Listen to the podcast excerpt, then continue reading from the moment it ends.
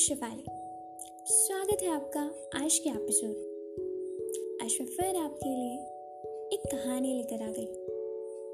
और आज की कहानी बेहद खूबसूरत है। तो बिना देर किए शुरू करते हैं आज की कहानी, जिसका टाइटल है परमात्मा से शिकायत क्यों?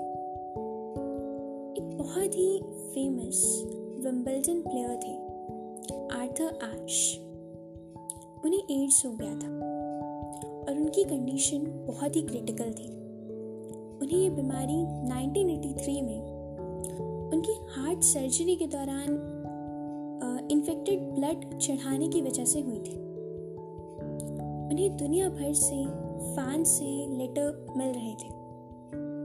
और उन्हें एक लेटर मिला और उसमें उनके एक फ़ैन ने लिखा था कि परमात्मा ने इसी खराब बीमारी के लिए आपको ही क्यों चुना तो आर्थर आश ने बहुत ही ब्यूटीफुल आंसर दिया कि दुनिया भर में पाँच करोड़ से अधिक बच्चे टानिस खेलना शुरू करते हैं।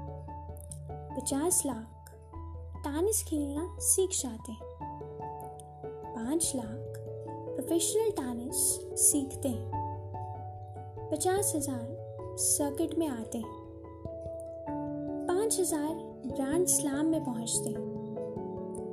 पचास विम्बल्डन में पहुँचते हैं। चार सेमीफाइनल में और दो फाइनल। जब भी मैं विनर की ट्रॉफी अपने हाथों में उठाता हूँ तो मैंने कभी परमात्मा से ये नहीं पूछा कि मैं ही क्यों। तो आज जब मैं पेन में हूँ, प्रॉब्लम में हूँ क्या मुझे परमात्मा से पूछना चाहिए कि मैं ही क्यों? देखिए, जब भी आपके लाइफ में कोई प्रॉब्लम आए तो याद करना उन मोमेंट्स को जिसमें आपने कुछ अचीव किया था, कि तब आपने भगवान से पूछा था कि मैं ही क्यों?